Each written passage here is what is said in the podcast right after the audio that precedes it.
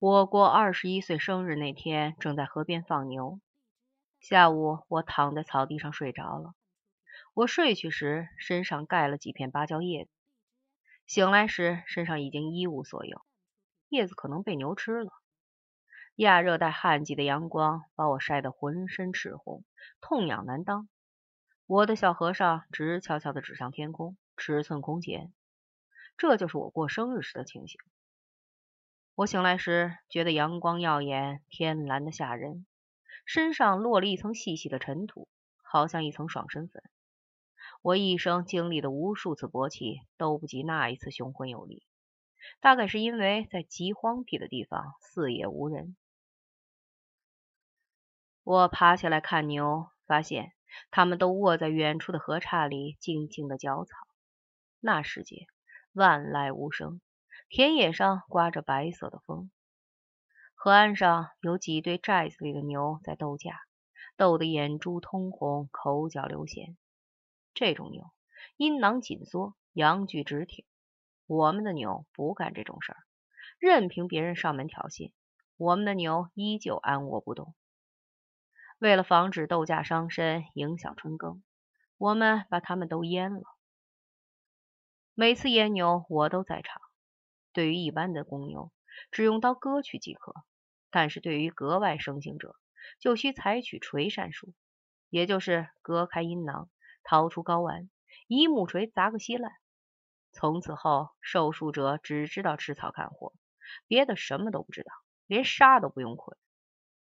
掌锤的队长毫不怀疑，这种手术施之于人类，也能得到同等的效力。每回他都对我们呐喊：“你们这些生牛蛋子，就欠砸上一锤才能老实。”按他的逻辑，我身上这个通红通红、直不愣登、长约一尺的东西就是罪恶的化身。当然，我对此有不同的意见。在我看来，这东西无比重要，就如我之存在本身。天色微微向晚，天上飘着懒洋洋的云彩，下半截沉在黑暗里。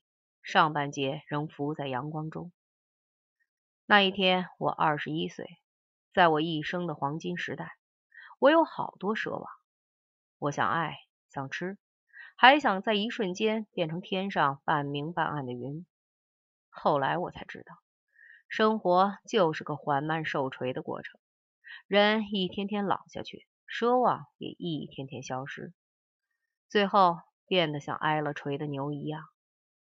可是我过二十一岁生日时，没有预见到这一天。我觉得自己会永远生猛下去，什么也吹不了我。那天晚上，我请陈清扬来吃鱼，所以应该在下午把鱼弄到手。到下午五点多钟，我才想起到护鱼的现场去看看。还没走进那条小河岔，两个景颇族孩子就从里面一路打出来，烂泥横飞。我身上也挨了好几块，直到我拎住他们的耳朵，他们才罢手。我喝问一声：“鸡巴鱼呢？”那个年纪大点的说：“都怪鸡巴乐农，他老坐在坝上，把坝坐鸡巴倒了。”乐农直着嗓子吼：“王二，坝打的不鸡巴牢？”我说：“放屁！老子砍草皮打的坝，哪个鸡巴敢说不牢？”到里面一看，不管是因为乐农做的也好。还是因为我的坝没打好也罢，反正坝是倒了，护出来的水又流回去，鱼全泡了汤，一整天的劳动全都白费。我当然不能承认是我的错，就痛骂乐农、乐都，就是那另一个孩子也附和我。乐农上了火，一跳三尺高，嘴里吼道：“王二、乐都，鸡巴，你们姐夫舅子合伙搞我，我去告诉我家爹，拿铜炮枪打你们。”说完，这小兔崽子就往河岸上窜，想一走了之。我一把薅住他脚脖子，把他揪下来。你走了，我们给你赶牛啊！做娘的美梦！这小子哇哇叫着要咬我，被我劈开手按在地上。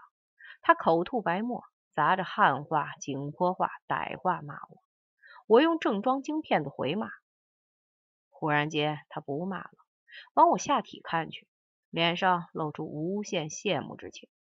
我低头一看，我的小和尚又直立起来。只听乐农啧啧赞美道：“哇，想日乐都佳姐哟，我赶紧扔下他去穿裤子。晚上我在水泵房点起气灯，陈清扬就会忽然到来，谈起他觉得活着很没意思，还说到他在每一件事上都是清白无辜。我说他竟敢觉得自己清白无辜，这本身就是最大的罪孽。照我的看法，每个人的本性都是好吃懒做、好色贪淫。假如你克勤克俭、守身如玉，这就犯了矫饰之罪，比好吃懒做、好色贪淫更可恶。这些话他好像很听得进去，但是从不附和。那天晚上，我在河边上点起气灯，陈清扬却迟迟不至。直到九点钟以后，他才到门前来喊我：“王二，混蛋，你出来！”我出去一看，他穿了一身白，打扮的格外整齐，但是表情不大轻松。他说道：“你请我来吃鱼，做清心之谈，鱼在哪里？”我只好说：“鱼还在河里。”他说：“好吧，还剩下一个清心之谈，就在这儿谈吧。”我说：“进屋去谈。”他说：“那也无妨。”就进屋来坐着，看样子火气甚盛。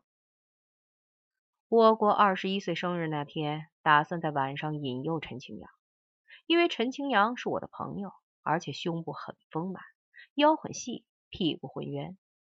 除此之外，他的脖子端正修长，脸也很漂亮。我想和他性交，而且认为他不应该不同意。假如他想借我的身体练开膛，我准让他开。所以我借他身体一用也没什么不可以。唯一的问题是，她是个女人，女人家总有点小气。为此，我要启发她，所以我开始阐明什么叫做义气。在我看来，义气就是江湖好汉中那种伟大友谊。水浒中的豪杰们杀人放火的事儿是家常便饭，可一听说及时雨的大名，立即倒身便拜。我也像那些草莽英雄，什么都不信，唯一不能违背的就是义气。只要你是我的朋友，哪怕你十恶不赦，为天地所不容，我也要站到你身边。那天晚上，我把我的伟大友谊奉献给陈清扬，他大为感动，当即表示道：“这友谊他接受了。不但如此，他还说要以更伟大的友谊回报我，哪怕我是个卑鄙小人，也不背叛。”我听他如此说，大为放心，就把底下的话也说了出来。我已经二十一岁了，男女间的事情还没体验过，真是不甘心。他听了以后就开始发愣，大概是没有思想准备，说了半天他毫无反应。我把手放到他肩膀上去，感觉他的肌肉绷得很紧，这娘们随时可能翻了脸给我一耳光。假定如此，就证明。女人不懂什么是交情，可是他没有。忽然间，他哼了一声，就笑起来，还说：“我真笨，这么容易就着了你的道。”我说：“什么道？你说什么？”他说：“我什么也没有说。”我问他：“我刚才说的事儿，你答应不答应？”他说：“呸！”而且满面通红。我看他有点不好意思，就采取主动，动手动脚。他搡了我几把，后来说：“不在这儿，咱们到山上去。”我就和他一块儿到山上去了。陈清扬后来说，他始终没搞明白我那个伟大友谊是真的呢，还是临时编出来骗他。但是他又说，那些话就像咒语一样，让他着迷，哪怕为此丧失一切也不懊悔。其实伟大友谊不真也不假，就如世上一切东西一样，你信它是真，它就真下去。你依他是假，他就是假的。我的话也半真不假，但是我随时准备兑现我的话，哪怕天崩地裂也不退却。就因为这种态度，别人都不相信我。我虽然把交朋友当成终身的事业，所交到的朋友不过陈清扬等二三人而已。那天晚上，我们到山上去，走到半路，他说要回家一趟，要我到后山上等他。我有点怀疑他要晾我，但是我没说出来，径直走到后山上去抽烟。等了一些时间，他来了。陈清扬说：“我第一次去找他打针时，他正在伏案打瞌睡。在云南，每个人都有很多时间打瞌睡，所以总是半睡半醒。我走进去时，屋子里暗了一下，因为是草顶土坯房，大多数光从门口进来。他就在那一刻醒来，抬头问我干什么。我说腰疼，他说躺下让我看看。我就一头倒下去，扑到主板床上，几乎把床砸塌。我的腰痛得厉害，完全不能打弯。要不是这样，我也不会来找他。陈清阳说，我很年轻时就恶闻入嘴，眼睛下面乌黑。我的身材很高，衣服很破，而且不爱说话。他给我打过针，我就走了，好像说了一声谢了，又好像没说。等到他想起可以让我证明他不是破鞋时，已经过了半分钟。他追了出来，看见我正取近路走回十四队。我从土坡上走下去，逢沟跳沟。逢坎越坎，顺着山势下得飞快。那时正逢旱季的上午，风从山下吹来，喊我也听不见，而且我从来也不回头，我就这样走掉了。陈清阳说，当时他想去追我，可是觉得很难追上，而且我也不一定能够证明他不是破鞋，所以他走回医务室去。后来他又改变了主意去找我。是因为所有的人都说他是破鞋，因此所有的人都是敌人，而我可能不是敌人。他不愿错过了机会，让我也变成敌人。那天晚上，我在后山上抽烟，虽然在夜里，我也能看见很远的地方，因为月光很明亮，当地的空气又很干净，我还能听见远处的狗叫声。陈清阳一出十五队，我就看见了。白天未必能看这么远，虽然如此，还是和白天不一样。也许是因为到处都没人，我也说不准夜里这片山上有人没人，因为到处是银灰色的一片。假如有人打着火把行路，那就是说希望全世界的人都知道他在哪里。假如你不打火把，就如穿上了隐身衣。知道你在那里的人能看见，不知道的人不能看见。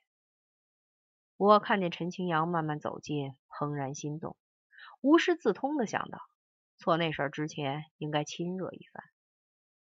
陈清阳对此的反应是冷冰冰的，他的嘴唇冷冰冰，对爱抚也毫无反应。等到我毛手毛脚给他解扣子时，他把我推开，自己把衣服一件件脱下来，叠好放在一边。